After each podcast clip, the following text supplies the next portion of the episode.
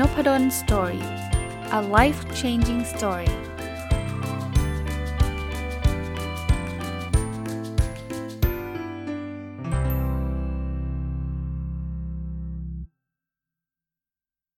สวัสดีครับ ยินดีต้อนรับเข้าสู่นพดล Story พอดแคสต์นะครับ วันนี้หยิบหนังสือที่ชื่อว่า Leaders Wisdom นะครับ ที่คนที่เป็นจะเรียกว่าเป็นเจ้าของหนังสือก็ได้นะครับ ก็คือคุณกวีวุฒิเต็มภูวพัฒน์ นะครับหรือคุณต้องนะครับจาก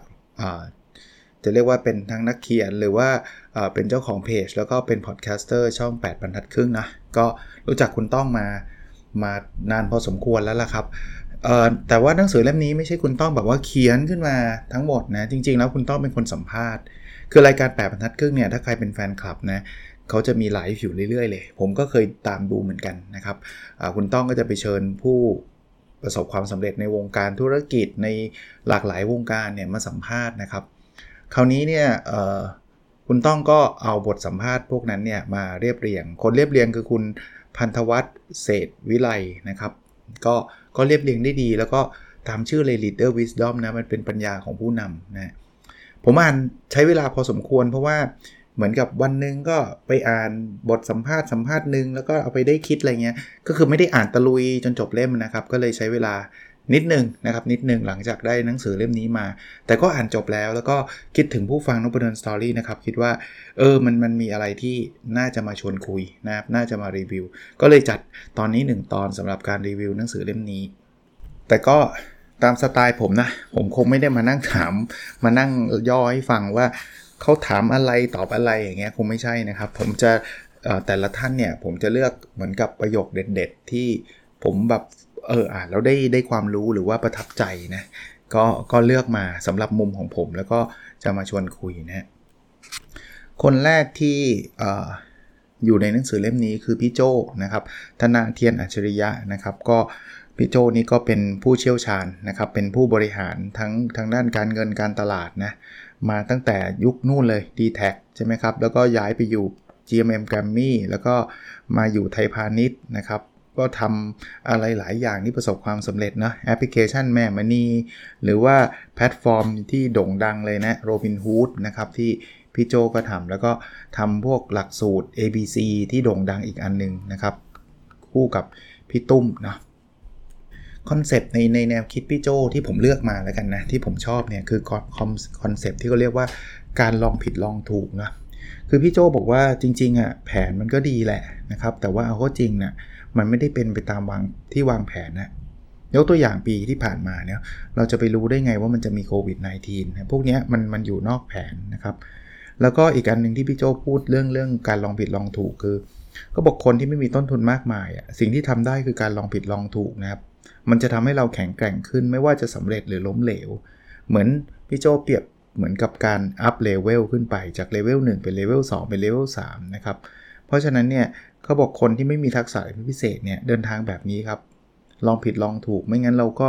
ไม่ได้ไม่สามารถที่จะเก็บเลเวลได้นะครับ ผมผมชอบแนวนี้แล้วผมว่ามันเป็น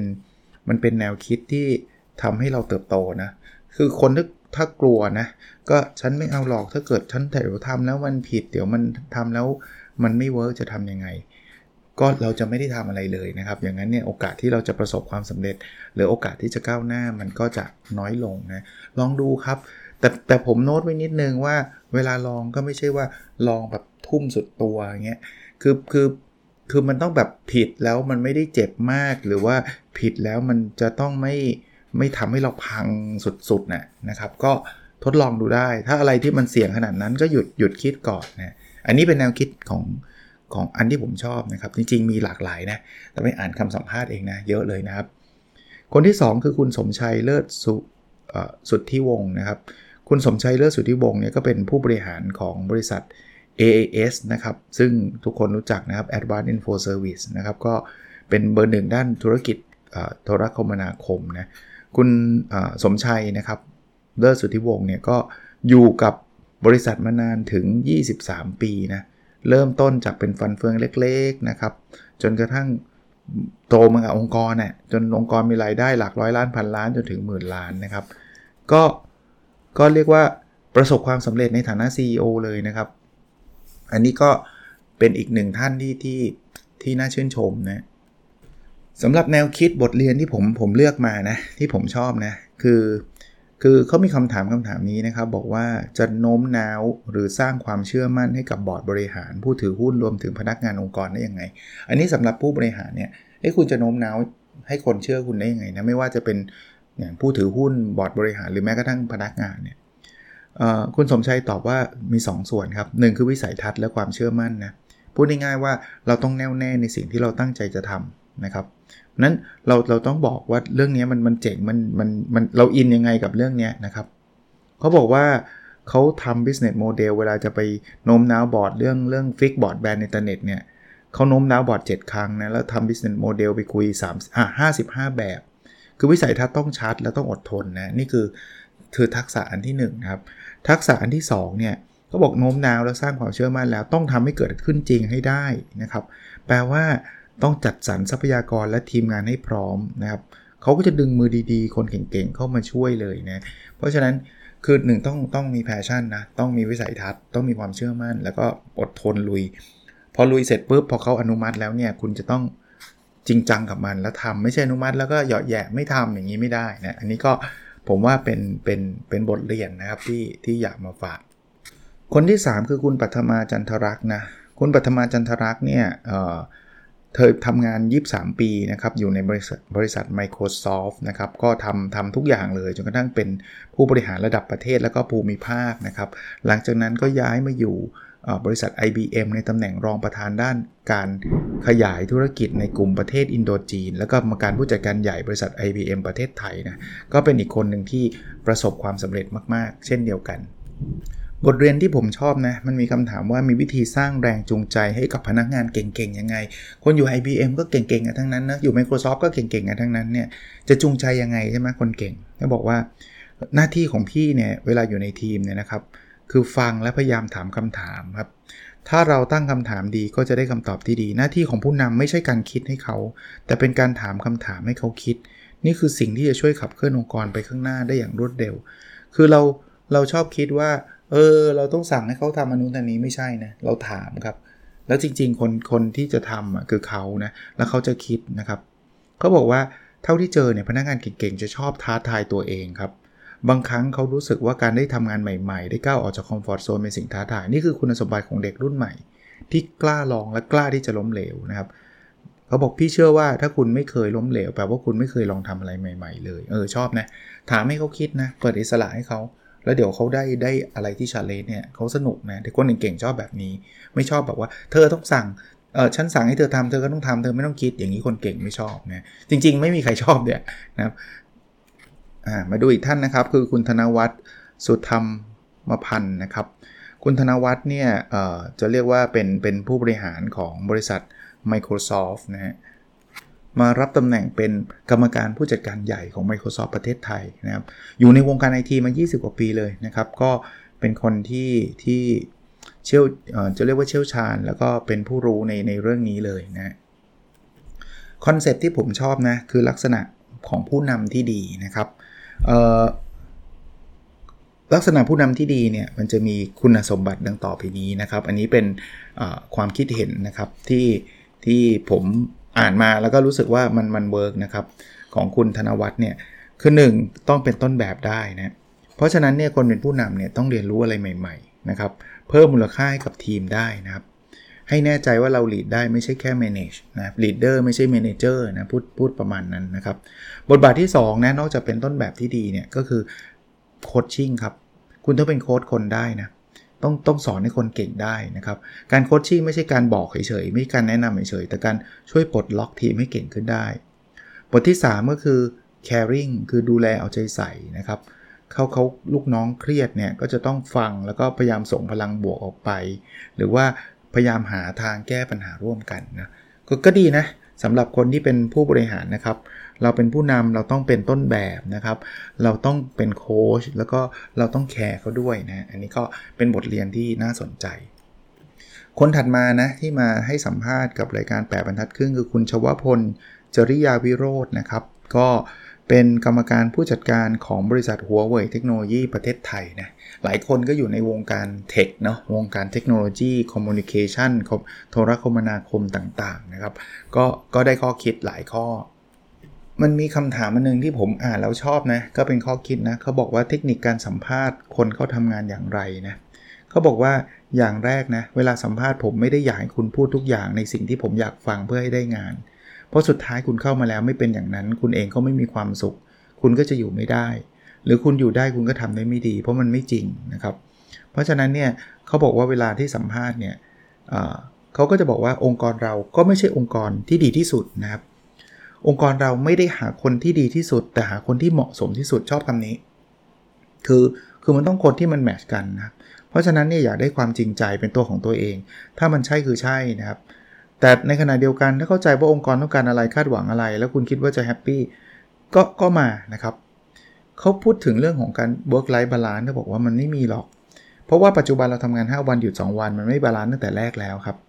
แต่สิ่งสำคัญคือทำยังไงให้ตัวเองรู้สึกเหมือนไม่ได้มาทำงานนะครับ คุณต้องเลิกนับว่าวันจันทร์ถึงศุกร์คือเวลาทำงาน คุณต้องรู้สึกว่าการได้อยู่กับทีม ได้อยู่กับวัฒนธรรมองค์กรเป็นเรื่องสนุกเออ ก็เป็นอีกมุมมองหนึ่งนะ เพราะมานั่งนับเวลากันว่าโอ้ยเราทำงานครึ่งหนึ่งพักครึ่งหนึ่งอย่างเงี้ยมันมันไม่เวิร์กหรอกนะครับ ก็ก็เป็นแนวคิดที่ที่น่าสนใจนะ คนถัดไปคนนี้ทุกคนคงรู้จักชื่อนะนะครับ อาจารย์ชัดชาติสิทธิพันธ์นะครับ ก็ตอนนี้ก็เป็นผู้ว่าราชการกรุงเทพมหานครนะสิ่งที่ผมชอบนะ คือจริงๆ หลายคำพูดนี้ผมว่าหลายคนอาจจะเคยอ่านผ่านสื่อแล้ว แต่ว่าอาจารย์ชัชชาติพูดเรื่องนี้หลายหลายหลายที่หลายหลายตอนนะ คืออาจารย์ชัชชาติบอกข้อสังเกตผมอย่างหนึ่งคือ passion อาจไม่จำเป็นต้องยึดโยงกับงานเสมอไปนะคือคือบางคนคิดว่าต้องแบบทำงานที่มี passion อาจารย์ชัชชาติบอกไม่จำเป็นนะ อาจารย์ชัชชาติบอกว่าเเวลาวิ่งสวนลุมอาจารย์ชัชชาติวิ่งสวนลุมนะครับ จะเจอลุงคนหนึ่งอายุ 70 กว่าขี่โมไซค์มาทุกเช้าครับ เอาน้ำเปล่าสิบขวดแจกคนที่ไม่รู้จักวิ่งก็แจกเดินก็แจกแจกเสร็จกลับไปทำงานที่โรงพิมพ์ต่อ ซึ่งเป็นงานหนักนะสำหรับคนอายุ 70 ถามว่า passion แกคืออะไร passion แกไม่ใช่เรื่องโรงพิมพ์แน่นอน แต่คือการเอาน้ำมาแจกคน หมายความว่า passion ไม่จำเป็นต้องอยู่ในเนื้องาน เพราะบางงานเราเลือกไม่ได้ครับ เราทำงานเพื่อจะมีเงินมีชีวิตรอด ส่วน passion ตามมาทีหลัง หาจากงานอดิเรก จากเวลาว่างถ้าถามผม ผมว่าเอาชีวิตให้รอดก่อน อย่างตอนนี้ลูกที่ลูกอาจารย์นะเป็นอตอนที่ลูกอาจารย์หูหนวกใช่ไหมต้องพาเขาไปรักษาออสเตรเลีย ถามว่ามันเป็น passion ผมไหมก็ไม่ใช่นะอาจารย์ไปไปไปรักษาลูกที่ออสเตรเลีย แต่ว่าผมต้องทำนี่คือหน้าที่นี่คือสิ่งที่ชีวิตต้องการจากเรานะครับ อาอาจารย์พูดถึงคุณ Bill Burnett ผู้เขียนหนังสือ Design Designing Your Life นะบอกว่าเขาบอกว่าอย่าไปกังวลกับ passion มากนะ คุณสนใจอะไรให้ลองทำดู เพราะเราไม่มีทางรู้ว่าเราชอบอะไรหลงใหลอะไร จนกว่าจะลงมือทำอย่างผมบอกนะเขาบอกว่า passion ไม่รู้อะไรจนกระทั่งอายุ 50นะครับอย่าไปกังวลกับมันมาก เออ บางคนเนี่ยแบบเอ้ยฉันยังไม่รู้ passion นั้นคืออะไรอะไรเงี้ยเออฟังเรื่องนี้ไว้ก็ดีนะครับ แต่ผมชอบอันนึงนะอันนี้อันนี้เป็นประสบการณ์ส่วนตัวด้วยนะครับ แทรกไปด้วยคือ ผมเชื่อว่า passion ไปนั่งคิดไม่ได้ครับ passion ต้องทำจริงๆเอาตอนนี้ผมบอกได้เลยว่าการจัดพอดแคสต์เป็น passion ผม แต่ว่าถ้าผมนั่งคิดผมไม่รู้หรอกว่าจัดพอดแคสต์มันเจ๋งแค่ไหนมันดีแค่ไหนสำหรับผมนะผมเริ่มทำครับพอเริ่มทำรู้สึกว่าเฮ้ยมันว่ะเนี่ยเนี่ยมานั่งจัดกันอยู่เนี่ยทุกวันพันห้าร้อยตอนนั้นมันไม่ใช่ passion คงไม่จัดอะเพราะว่าเอาเวลาไปทำอย่างอื่นที่มันได้เงินเยอะแยะมากมาย แต่ว่าพอถึงเวลาผมก็มีรายได้พอสมควรแล้วอะจัดมันสนุกอะ มันคืองานเทเลเล็กผมอะทำมันมากมีความสุขมากนี่คือ passion แต่มันต้องเริ่มทำถึงจะรู้ครับ ถัดไปครับ คนนี้ก็น่าจะเป็นที่รู้จักสำหรับคนฟังพอดแคสต์ก็น่าจะรู้จักชื่อเลยนะคือคุณรวิทย์หานอุตสาหะนะคือคุณแท็บรวิทย์เนี่ยผมก็พูดถึงคุณรวิทย์อยู่บ่อยๆนะคุณรวิทย์เนี่ยพูดหลายเรื่องเลยนะครับ แต่เรื่องที่ชอบที่สุดคือคุณรวิทย์บอกว่า มีคำถามนะบอกว่าในในเวลาผู้บริหารเวลาของผู้บริหารมีน้อยใช่ไหมคุณใช้เวลากับงานส่วนไหนมากที่สุด คุณรวิทตอบเลยว่าการคุยกับคนสำคัญที่สุด ถ้ามีเวลาจำกัดแล้วต้องเลือกทำอย่างเดียว จะเอาเวลาไปคุยกับคนนะเพราะว่าเอาทุกคนรู้นะเรื่องเรื่องที่ยากเนี่ยคือเรื่องเกี่ยวข้องกับคนนะครับบอกว่าหน้าที่ของ CEO เนี่ยอันดับแรกคือคอยสนับสนุนและอำนวยความสะดวกให้คนทำงานนะครับ ถ้าเห็นเขาติดขัดตรงไหนเนี่ย เราต้องเข้าไปช่วยหาทางช่วยนะอำนวยความสะดวกในการทำงานระหว่างเขากับคนอื่นๆด้วยนะครับ แล้วก็ต้องเป็นโค้ชเป็นนักจิตบำบัดด้วยนิดหน่อย ก็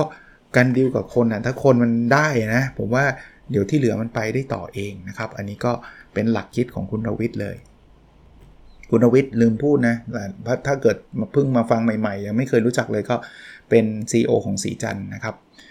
ถัดไปคือคุณกระทิงนะครับ เรืองโรจน์ พูนผลนะ คุณกระทิงตอนนี้ก็เป็นผู้บริหารของ KB KBTG นะครับ ซึ่งเป็นบริษัทลูกของธนาคารกสิกรไทยนะ คุณกระทิงก็เป็นคนที่ที่เก่งมากนะ จบสแตนฟอร์ดทำงาน Google มาเป็นเจ้าพ่อสตาร์ทอัพของเมืองไทยอะไรอย่างเงี้ยนะ สิ่งที่ชอบนะ คือวิธีการทำให้พนักงานเปิดใจนะ คุณกระทิงบอกว่าอย่างแรกคือฟังนะครับเขาบอกว่าฟังเนี่ยคือฟังแบบ ฟังจริงจังเลยคุณกระทิงเนี่ยเขาบอกว่าทำ employee deep listening กับพนักงาน 3-400 เลย หลักๆ คือนั่งฟังว่าเขาคิดยังไงมีปัญหาอะไรบ้างนะครับ อันที่ 2 ก็คือ open collaborate ก็คือลองให้เขามาทำงานด้วยกัน ฉันไม่ใช่หัวหน้าเธอ เธอไม่ใช่ลูกน้องฉันแต่มาช่วยกันทำงานให้สำเร็จนะครับสิ่งสำคัญคือหัวหน้าต้องฟังมากกว่าพูด ถ้าพนักงานพูดเราต้องฟังเขาแล้วฟังด้วยใจจริง ๆ นะครับ เขาบอกว่าสำหรับผมเขาว่าซื้อใจไม่มีหรอกเพราะใจซื้อไม่ได้ ถ้าคุณบอกว่าใช้เงินซื้อได้อีกหน่อยใครให้เงินมากกว่าเขาก็ไป แต่จะดีไหมถ้าเราใส่ใจเขาทุ่มเทใจให้เขาไป เมื่อเขาสังเกตเห็นแล้วว่าตั้งใจแล้วทุ่มเทเขาจริง ๆ เขาจะตอบแทนเราเองเพราะนั้นใครเป็นผู้บริหารเนี่ยอย่าพูดเยอะนะฟังบ้างนะฟังให้เยอะนะครับ คนถัดไปนะครับคือคุณมณีรัตน์อนุโลมสมบัตินะก็เป็น CEO นะครับของ C Thailand นะครับก็เป็นเรื่องของทำธุรกิจเกมออนไลน์ แนวคิดที่ชอบนะ คือคำถามว่าทำอะไรบ้างให้ลูกน้องเชื่อใจนะวิธีที่ใช้นะครับ ที่คุณมณีรัตใช้บอกว่า I always be there for you นะถึงตัวเราไม่อยู่น้องสามารถติดต่อพี่ได้ตลอด แล้วเวลาเขามีปัญหาเนี่ยเราตอบเขาอย่างรวดเร็ว มันแสดงให้เห็นว่าเราใส่ใจและสนใจเมื่อเขามีปัญหา เราจะพยายามช่วยเขาเต็มที่อาจจะช่วยไม่ได้ทั้งหมดนะครับ แต่ยังน้อยเขาได้เห็นแล้วว่าพยายามช่วยเขาจริง ๆ สิ่งนี้ทำให้เกิดความเชื่อใจว่าหัวหน้าคนนี้เข้าถึงได้เป็นที่พึ่งให้เขาได้ เออ ผมชอบไงคือไม่ใช่ว่าติดต่อไปแล้วหายเงียบ ไม่ตอบไม่สนอะไรเงี้ย ถ้าคุณอยากให้เขาเชื่อใจคุณต้อง be there for you อะคือคุณอยู่ตรงนั้นน่ะครับช่วยเขาได้ อีกท่านหนึ่งคือคุณปิยศักดิ์อุกฤษนุกูลนะครับ คุณปิยศักดิ์นี่ผมจำได้นะ เป็นสิทธิ์เก่า BBA ที่ธรรมศาสตร์ด้วยนะครับ เคยมางาน BBA อยู่บ่อยนะ ก็เป็น MD ของเอเงินติดล้อใช่ไหมเพิ่งเข้าตลาดหลักทรัพย์ไปไม่นานนี้นะครับคอนเซปที่ผมอ่านแล้วชอบนะ ก็คือเรื่องนวัตกรรมไอเดียใหม่ๆนะคือเขาบอกแบบนี้ครับเขาบอกว่านวัตกรรมและไอเดียเนี่ยมันมาจากทุกที่นะครับ เพียงแต่เราต้องสร้างบรรยากาศให้เขากล้าคิดกล้าลองและอยากทำหน้าที่ของเราก็คือผู้บริหารเนี่ยคือคอยสนับสนุนยิ่งถ้าเราเจอคนเก่งที่มี passion มีความรู้ความอยากเห็น และมี skill สิ่งที่เราทำคือหลีกทางครับ แล้วเขาจะสร้างสิ่งมหัศจรรย์ขึ้นได้เอง เออ คือหลายครั้งเนี่ยเราเราเราแค่เราไม่สนับสนุนมันไม่พอนะไปขวางอีกเฮ้ยอันนี้ไม่ได้อันนั้นไม่ได้ อันนั้นไม่ให้ อันนี้ไม่ยอมอะไรเงี้ยบอกคุณเจอคนเก่ง แต่มันไม่ใช่หลีกทางมั่วซั่วใช่ไหมคนเก่งมี passion มี skill ลุยนะครับแล้วหลีกทางแล้วคุณจะได้เจออะไรสิ่งใหม่ ๆ เกิดขึ้นนะครับ มาถึงอีกท่านหนึ่งนะครับ คือคุณณัฐวุฒิอมรวิวัฒน์นะครับ ก็ก็ตอนนี้ก็เป็นกรรมการผู้จัดการใหญ่บริษัท True Corporation จำกัดมหาชนนะก็ก็อยู่ในแวดวงอีกเหมือนกันผู้บริหารระดับสูงเหมือนกันนะครับแนวคิดที่ชอบนะแนวคิดที่ผมชอบนะเขาบอกว่ามันมีคำถามว่าจะเอ๊จะพาองค์กรไปสู่ digital transformation เนี่ยทำยังไงนะเขาบอกว่ามี 2 เรื่องที่สำคัญนะครับ คือ digital skill กับ way of working นะครับ ก็ไอ้ skill เนี่ยมันก็มีตั้งแต่ hard skill นะครับ เรื่อง programming logic thinking blockchain tech programming product development skill นะครับ หรือพวก soft skill ก็เป็นเพื่อพวกเรื่องอการสื่อสารนะครับ แต่เขาบอกว่าคนที่สำคัญในการทำดิจิทัลทรานส์ฟอร์เมชันเนี่ย คือคนที่จะต้องมีลักษณะทัศนคติที่เรียกว่า can do คือ เออ อันนี้เป็นไปได้ อันนี้มีลุ้น อันนี้น่าทำอันนี้อยากเปลี่ยน ไม่พอใจกับสิ่งที่อยู่ในโลกอะ่ะแต่เห็นว่ามันทำอะไรให้ดีขึ้นได้บ้างนะครับ เขาบอกว่าเป็นคนที่มองอะไรอย่างแหลมคม ไม่ใช่มองโลกว่าเฮ้ยไม่ได้หรอกอันนี้ยากอย่าทำเลยนะครับเขาบอกว่าถ้าสิ่งมันยากอยู่แล้วเนี่ยยิ่งมองว่ายาก ยิ่งมองว่าไม่สำเร็จมันไม่ต้องสำเร็จเลยนะครับขนาดว่ามองสำเร็จแล้วมันยังไม่สำเร็จเลยถ้าแบบท้อใจตั้งแต่แรกไม่เอา ไม่ได้ไม่ได้ไม่ได้เงี้ยก็จะไม่สำเร็จเลยเออ อันนี้ผมชอบนะ ก็ลองลองเอาไปปรับใช้ดูนะครับ พวกแนวคิดพวกนี้ มาถึงคนถัดไปนะครับ คุณกันพงพานทองประเสริฐนะครับ ก็เป็นผู้บริหารของ o k i w i Thailand นะข้ามวอร์ดอยู่ในวงการเอเจนซี่ไม่ต่ำกว่า 15 ปี แล้วก็ตอนนี้เป็น Chief Executive ของกลุ่มบริษัท o k i w i ประเทศไทย ตั้งแต่ปี 2562อะอันนี้เอเจนซี่โฆษณานะ ส่วนใหญ่ก็จะพูดถึงเรื่องไอเดียใหม่ๆ ใช่ไหมความคิดสร้างสรรค์อะไรเงี้ยไอที่อันนี้ก็เป็นแก่นที่ผมชอบนะก็บอกว่าทำยังไงให้คนมีความคิดสร้างสรรค์เขาตอบบอกว่า เชื่อเรื่องการถกครับ ถกก็คือการแชร์ไอเดียการระดมความคิดเพื่อให้เกิดสิ่งใหม่ ๆ เกิดขึ้น พยายามสังเกตนะเขาบอกว่าอะไรที่เราสังเกตเห็นแม้จะเป็นมุมเล็กๆ น้อยๆ แต่รู้สึกว่าเป็นเรื่องสำคัญก็เอามาถกกันนะครับ มันจะเกิดเป็นไอเดียแล้วเอาไปต่อยอดได้ สุดท้ายความคิดสร้างสรรค์มันจะปรากฏมาในสินค้าหลาย ๆ แบบที่เราทำนะ การที่เราได้มีโอกาสถกกันหรือระดมความคิดร่วมกันเนี่ย แล้วทำสิ่งแบบนี้ประจำ คุยโต้แย้งกันจนเป็นธรรมชาติคือจุดเริ่มต้นของความคิดสร้างสารรค์หรือไอเดียใหม่ๆ เพราะนั้นใครอยากมีความคิดสร้างสรรค์ไอเดียใหม่ๆ จับกลุ่มคุยกันถกกันเฮ้ยอันนั้นดีอันนั้นไม่ดีเฮ้ยเราคิดว่าอันนั้นดีกว่าเดี๋ยวมันจะต่อยอดขึ้นมาเอง แต่มีนิดหนึ่งนะคืออย่าไปหลงรักไอเดียตัวเองมากเกินไปนะครับคือมีคำพูดว่า don't fall in love with your idea นะครับเขาบอกชอบได้แต่อย่าหลงรัก เพราะหลงรักแล้วเราจะไม่ฟังไอเดียคนอื่นเลยนะเออนี่ก็เป็นข้อเตือนใจคือคือต่างคนต่างมีไอเดียได้แต่อย่าไปอินอย่าไป fall in love นะอย่าไปตกหลุมรักไอเดียตัวเองมากเกินไป มาดูคนถัดไปนะครับ คนถัดไปก็หลายคนคงรู้จักครับคุณนิ้วกลมสราวุธเฮงสวัสด์นะก็เป็นนักเขียนเป็นเป็น podcaster นะถ้าเป็นพิธีกรโอ้หลากหลายหลากหลายบทบาทมากนะครับ แต่ดัง ๆ ก็คือนักเขียนแหละที่เรารู้จักคุณนิ้วกลมก็รู้จักจากนักเขียนนะนะเออมีคำถามหนึ่งที่ผมชอบนะคือ คุณต้องเนี่ยซึ่งเป็นคนสัมภาษณ์เนี่ยถามคุณนิ้วกลมบอกว่า ถ้าต้องทำงานที่ไม่ชอบเราจะมีความสุขกับมันได้ยังไง คุณนิ้วกลมตอบแบบนี้เขาบอกว่างานที่เขาทำอยู่นะจะมี 2 เหตุผลคือ 1 อยากทำมันมาก 2 คือมันจำเป็นมาก ถ้าไม่อยู่ใน 2 ข้อนี้ไม่มีเหตุผลที่ต้องทำในสิ่งที่เราไม่ชอบใช่ไหมพวกคนส่วนใหญ่ก็เจอข้อ 2 คือทำเพราะความจำเป็น เช่น ไม่ทำไม่มีเงินกิน ต้องเลี้ยงปากเลี้ยงท้อง ต้องต้องผ่อนบ้านผ่อนรถอะไรเงี้ยนะครับ ถามว่าจะทํำยังไงนะครับคุณนิวโกบอกมีข้อสังเกตอย่างหนึ่งว่าในโลกทุนนิยมหรือโลกสมัยใหม่เนี่ยคนมักให้คุณค่าหรือกำหนดนิยามความหมายของตัวเอง ว่าเท่ากับงานที่ทำนะครับ อย่างเช่นเราเจอการจะถามว่าคุณทำอะไรใช่ไหมคือก็ต้องตอบว่าเป็นอาจารย์ เป็นนักธุรกิจเออเป็นผู้บริหารอะไรเงี้ยนะครับ แต่ถ้าเราลองถอดแม่บรรทัดนี้ออกไปนะครับก็จะเห็นว่ามันเป็นมายาแบบหนึ่งเหมือนกันนะครับทำให้เรากดดันตัวเองว่าถ้าจะทำงานสักอย่างต้องเป็นงานที่ทำแล้วคนอื่นยอมรับ เพื่อนๆญาติๆต้องรู้สึกแบบโอ้ยเก่งจังอะไรเงี้ยเขาบอกนี่มันคือมายานะครับ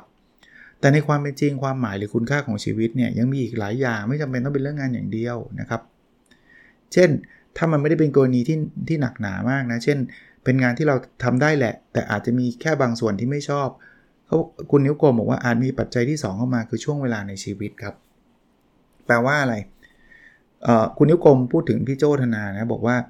ช่วง 5 ปีแรกของการทำงานเราจะเหนื่อย เพราะถ้าไม่เหนื่อยเนี่ยหลังจากนั้นเราจะเหนื่อยมากเลย ซึ่งคุณนิวโกมบอกระยะแรกในการทำงานเนี่ยเราเรียกว่างานก็จริงนะ แต่จริงมันคือคล้ายๆ โรงเรียนมันไม่ใช่งาน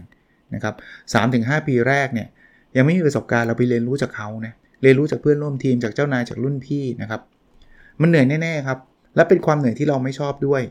แต่แต่ถ้าเราคิดว่ามันมันเป็นมุมของเป็นการเรียนรู้โรงเรียนใช่ไหมมันก็เหมือนขัดเกลาให้เราเป็นแบบเป็นแบบเก่งขึ้นน่ะนะครับ คุณนิ้วกลมให้ไอเดียบอกว่าเราอาจจะจำเป็นต้องใช้ชีวิตกับสิ่งที่ไม่ชอบดูบ้างนะครับ เพราะองค์ประกอบหนึ่งของชีวิตที่มีความสุขคือ การอยู่ได้ในสถานการณ์ที่เราไม่ชอบชอบตรงนี้เนาะคือเราเลือกไม่ได้ครับ ถ้าเราเลือกได้ก็ดีสิ เราก็เลือกงานที่ชอบทุกอย่างชอบเจ้านายดีทุกคนดีหมด แต่เราเลือกไม่ได้ให้คิดว่าเป็นโรงเรียน แล้วความสุขของเราคือเราต้องอยู่ได้ในงานที่ไม่ชอบ คนที่ปฏิเสธสถานการณ์ที่ไม่ชอบตลอดเวลาจะมีชีวิตอยู่ความสุขยากนะ เพราะว่าจะทำอะไรไม่ได้สักอย่างเลย นะครับ ชีวิตมักจะโยนเรื่องที่ไม่ชอบใส่เราเสมอ ไม่ใช่เฉพาะเรื่องงาน เออ ดูได้บ้าง แต่ก็ไม่ได้บอกว่าให้จมอยู่กับงานที่เกลียดร้อยเปอร์เซ็นต์นะนะ ถ้ามันมีบางส่วนบางอันเราต้องทนเราต้องทนนะฮะ ก็ต้องอยู่กับมัน ถือว่าหล่อหลอมให้เราเก่งขึ้นดีขึ้นนะครับ แต่ถ้ามันแบบทุกอย่างอะแน่นอนเราก็ลองไปหาทางออกดูนะอันนี้ผมผมต่อยอดไปให้ด้วยครับ วันนี้ยาวหน่อยนะ ตอนแรกว่าจะเอ๊ะจะ 2 ตอนดีไหมแต่ไม่เป็นไรตอนเดียวแล้วกันนะครับ คนถัดไปคือคุณนครินทร์ วนกิจไพบูลย์นะครับ หรือคุณเคนจาก The Standard นะ เป็นเป็น MD ของ The Standard นะครับ ผมชอบในมุมของการบริหารคนนะ คุณเคนบอกว่าอย่างแรกต้องเลือกคนครับ ต้องเอาคนที่เข้ามาแล้วเป็นคลื่นความถี่ตรงกันนะเขาบอกอยากได้คนเก่งอยู่แล้ว แต่ว่าคนเก่งไม่สำคัญเท่ากับคนที่ฟิตกับองค์กรอันนี้ผมผมผมเห็นด้วยเลย คือถ้าเกิดแบบคุณเอาซูเปอร์สตาร์มาเก่งแล้วทำให้ทีมแตกเนี่ยไม่ work นะครับ อะได้คนเก่งมาเสร็จปุ๊บเนี่ยต้องทำให้เขาเข้าใจ core value ขององค์กรนะครับ ซึ่ง standard the standard ก็จะมีนะ เพราะว่าคุณเคนก็เป็นบรรณาธิการบริหารเนี่ยก็จะสร้าง core value ตรงนี้ก็ต้องให้เขาเข้าใจนะครับเรื่องต่อมานะครับก็คือให้อิสระครับคุณเอาคนเก่งมาแล้วเนี่ยถ้าเกิดคุณแบบว่าบังคับต้องทำตาม 1 2 3เนี่ยคนเก่งไม่ได้ใช้พลังไม่ได้ทำเขาเรียกว่าอะไรนะไม่ได้ไม่ได้ทำเต็มศักยภาพนะ คือเราต้องให้ความเป็นอิสระกับเขา แต่ว่าก็ต้องมีความรับผิดชอบด้วยนะครับ เป็นเจ้าของโปรเจกต์แล้วคุณก็ต้องรับผิดชอบด้วยนะครับเขาบอกว่าหัวใจสำคัญของการบริหารคนคือการให้อำนาจกับเขาเต็มที่ คุณเคนเชื่อเรื่องนี้มากนะครับ ที่นี่จึงต้องการคนที่มีความคิดสร้างสรรค์นะถ้าถ้าคุณได้คนที่ไม่มีความคิดสร้างสรรค์เขาจะไม่ทำอะไรใหม่ ๆ ก็จะทำแต่งานรูทีนนะครับ ก็เป็นอีกแนวคิดหนึ่งสำหรับผู้บริหารนะครับไปดูนะฮะ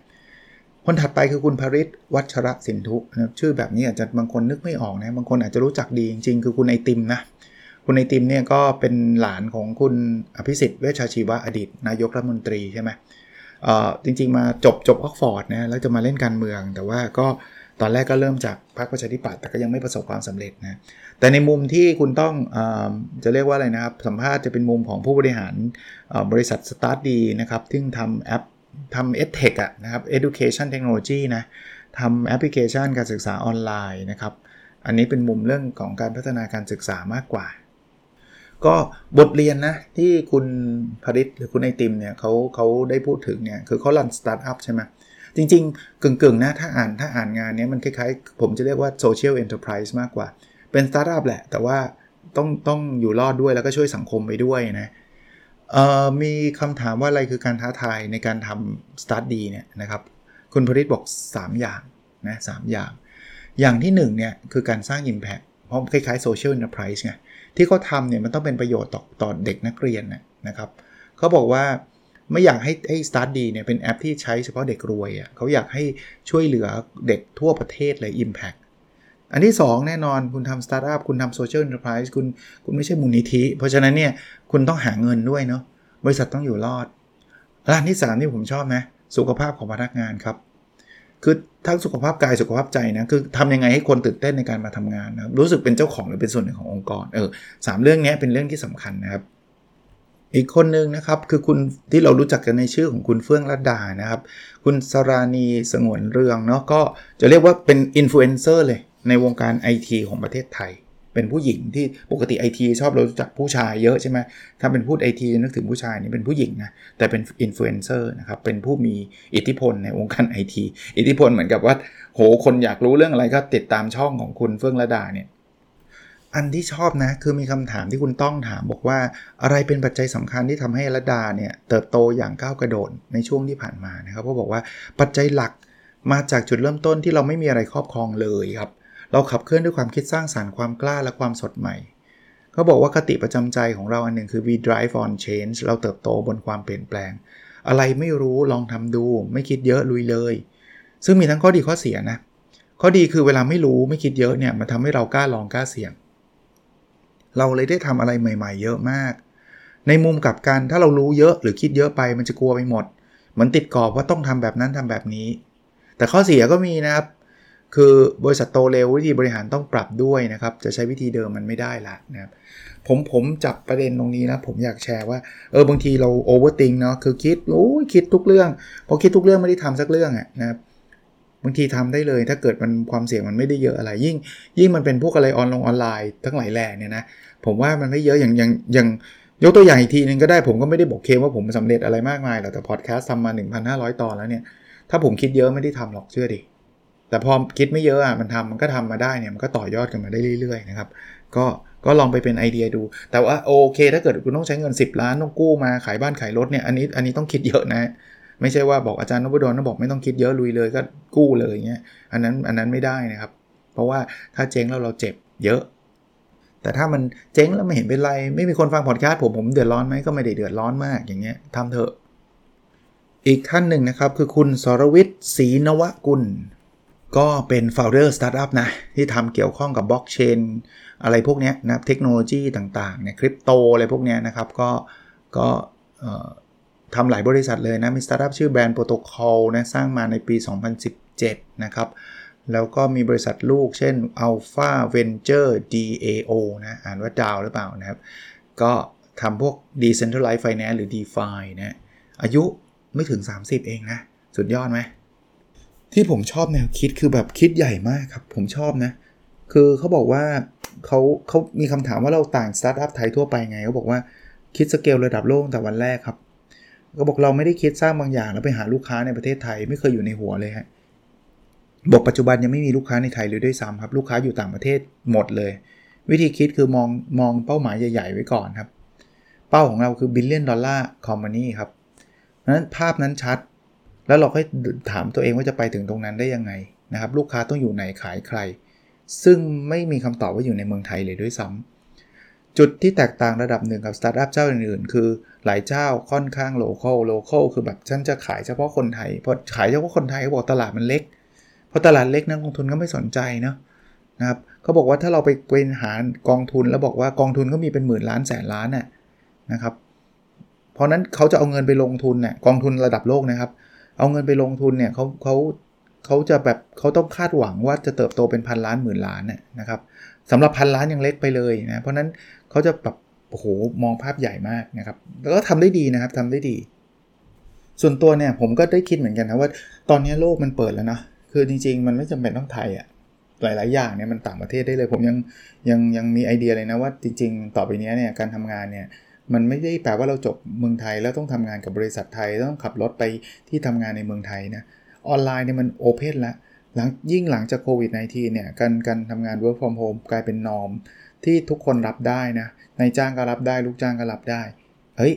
คุณจบเมืองไทยคุณอาจจะไปทำงานที่อเมริกาก็ได้นะ เพราะเขาไม่แคร์นะคุณจะอยู่เมืองไทยอะ่ะเพราะว่าตาบใดที่คุณสามารถส่งงานให้เขาได้ ที่งานที่มันไม่ต้องเป็นเป็นต้องไปปรากฏตัว ไม่ใช่ว่าเออเราเราจะต้องไปผลิตสินค้าอย่างเงี้ยมันก็ต้องไปอยู่โรงงานเขาใช่ไหม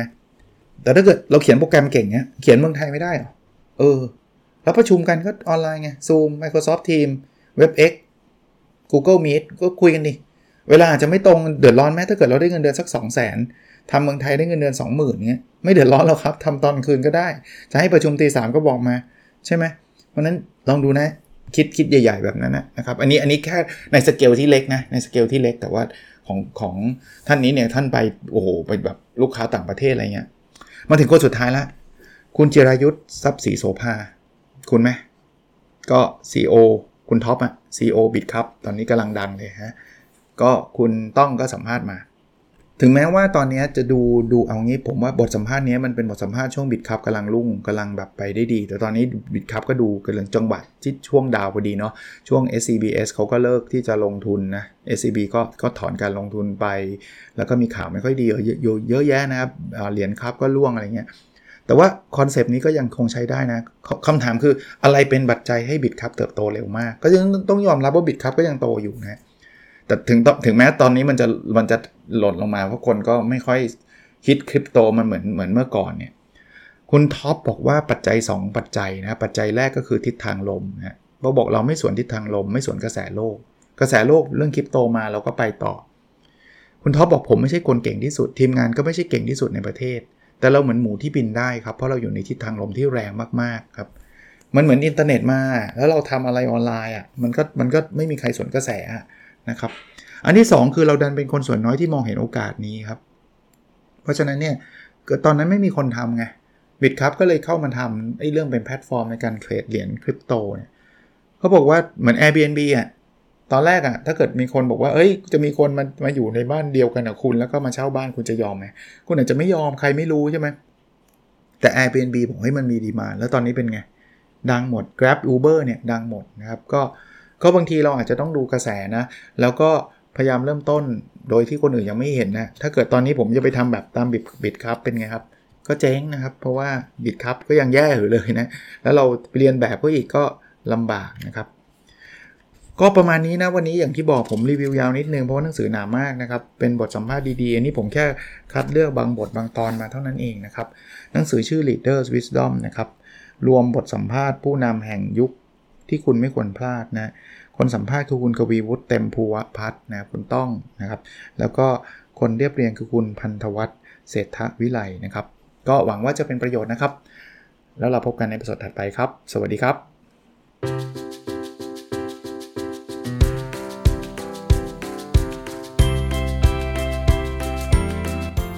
n o p a d o n Story a life changing story